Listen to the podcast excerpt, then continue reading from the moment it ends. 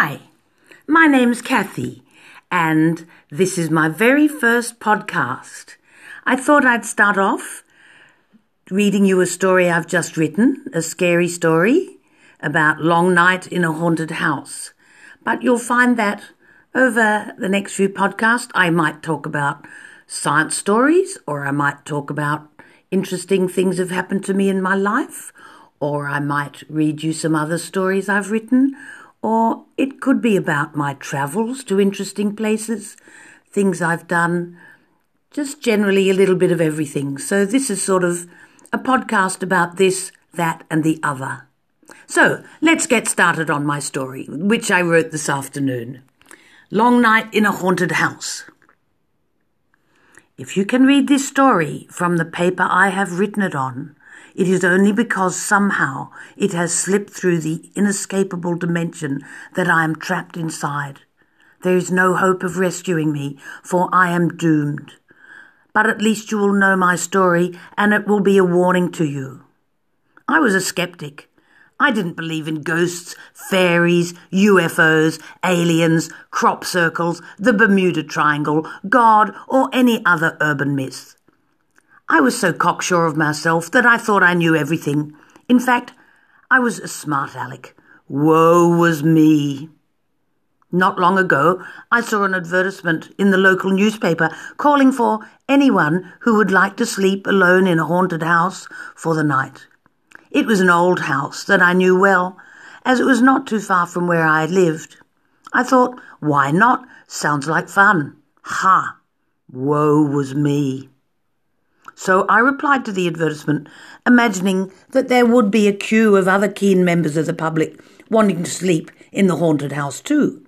To my surprise, there were just two others who had shown an interest, and so I was going to be number 3 in the queue. The first person spent the night there, but strangely, in the morning he had already left the house and we didn't hear from this person again. It would have been nice to get some sort of feedback from him. Then the second person stayed in the haunted house on another night, and when someone came to welcome him the next morning, he was gone too. Why had these two people left the house so early without describing to others what their night had been like? Surely they would have wanted to tell people that the house wasn't haunted, that there were no ghosts, that absolutely nothing had happened, and that they had slept well all night long. Oh well, it was my turn next. I would definitely stay and tell whoever wanted to listen what my time in the haunted house had been like. I'm sure a lot of people would be interested to know. I packed my toothbrush, toothpaste, pyjamas, a towel, a book, and my mobile phone, ready to go. I also packed a sheet of paper and pen, just in case I wanted to write some notes about my stay in the house. The old house at 13 Baker Street looks old and run down, and although it has been up for sale for a long time, no one has bought it, probably because it needs a lot of attention to bring it up to a modern standard. However, if someone did buy the house and could afford to renovate it, it would be magnificent because of its lovely architectural style. That's what I thought anyway as I entered the house last Thursday. My goodness, that was already 4 days ago. It was late afternoon when I settled down inside the so-called haunted house. I put on the kettle, lit the fire in the lovely old fireplace to warm up the sitting room, and stretched out on the sofa with my book and cup of tea.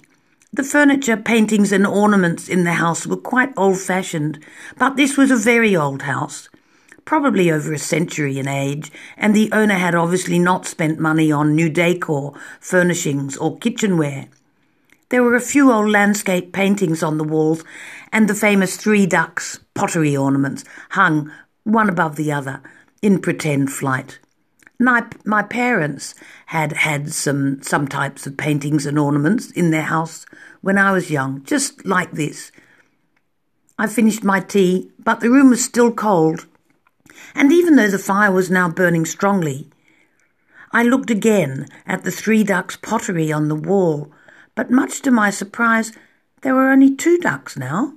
Had the other duck fallen off the wall, and I hadn't heard it? I got up to look for the missing duck, thinking it was probably on the carpet below the others. But no, it wasn't there. How strange. Not to worry, maybe there had only been 2 ducks, and I had assumed there were 3 because my parents had displayed 3 ducks on their wall. Night was now closing in. Maybe it was time for a shower, dinner, and then off to bed for a comfortable night's sleep. The bathroom was like something out of the Victorian era, very old, even older than the bathroom in my parents' house. The loo had a chained pull instead of a button to push to flush the toilet. There were 2 taps, hot and cold, to turn on, in both the basin and the bath. There was no shower. This bathroom was built long before showers came into fashion. The mirror on the bathroom cabinet was showing signs of old age too, with much of the mirror surface now black. However, the hot water was running, and I enjoyed a very pleasant bath. I dried myself, dressed into my pyjamas, and went into the kitchen to make some dinner. I had bought some nice fresh bread, butter, cheese, eggs and sausages to cook, plus a mango for dessert. What luxury! In no time I was sitting at the table, back in the sitting room, ready to eat my delicious meal, when I looked at the ducks again. There was only 1 duck now.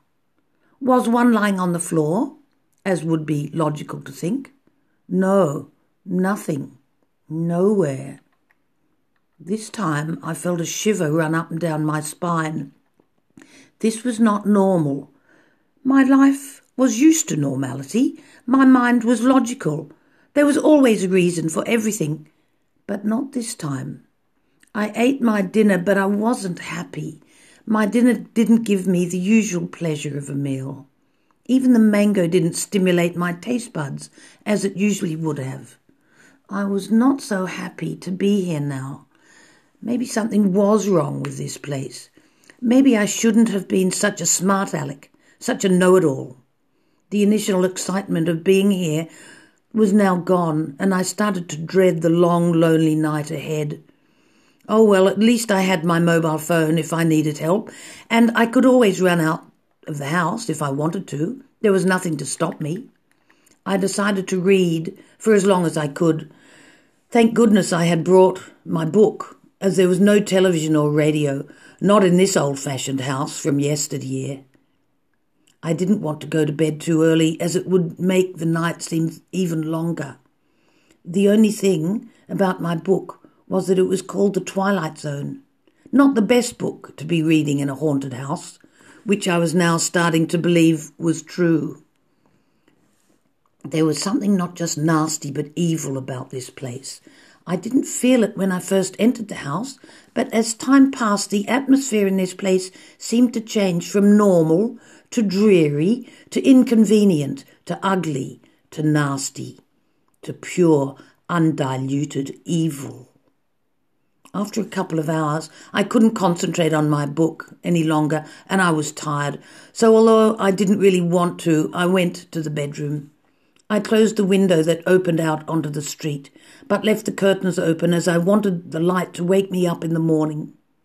Then I placed my clothes and other belongings on the bedside table and climbed reluctantly into the rickety old bed. The sheets and pillows smelt of mould. How disgusting! How could I sleep, breathing in spores of mould all night? I would probably catch some horrible respiratory disease if I slept here. So I decided to sleep on the floor, using a quilt underneath me and blankets on top. I was so tired that I drifted into slumber very quickly. However, after some time, I don't know how long, I woke up as the floorboards were hard and I was very uncomfortable. I looked at my watch, but its battery had run out. I looked at my phone, which I had made sure was fully charged before I entered the house. It was flat too. I could hear the ticking of a grandfather clock in the corner of the room, but the room was so dark I could see almost nothing. I decided to get up and stretch my aching body. That floor had been so hard. Maybe the mouldy bed would have been better to sleep in after all. I went over to the bedroom window to look outside and at least get some fresh air. Maybe sunrise wasn't far off. But where was the window? I felt in the darkness all across the wall, but it wasn't there. How could this be possible? The room seemed even darker now than it had before, and colder, and more evil. Don't panic, I thought to myself.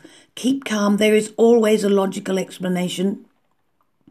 I tried to find the bedroom door, stumbling through the darkness, but once again it had disappeared. Now panicking, I felt across the whole wall to feel for it in the utter and complete darkness. Nothing, an absolutely smooth wall, just like the other wall where the window had been.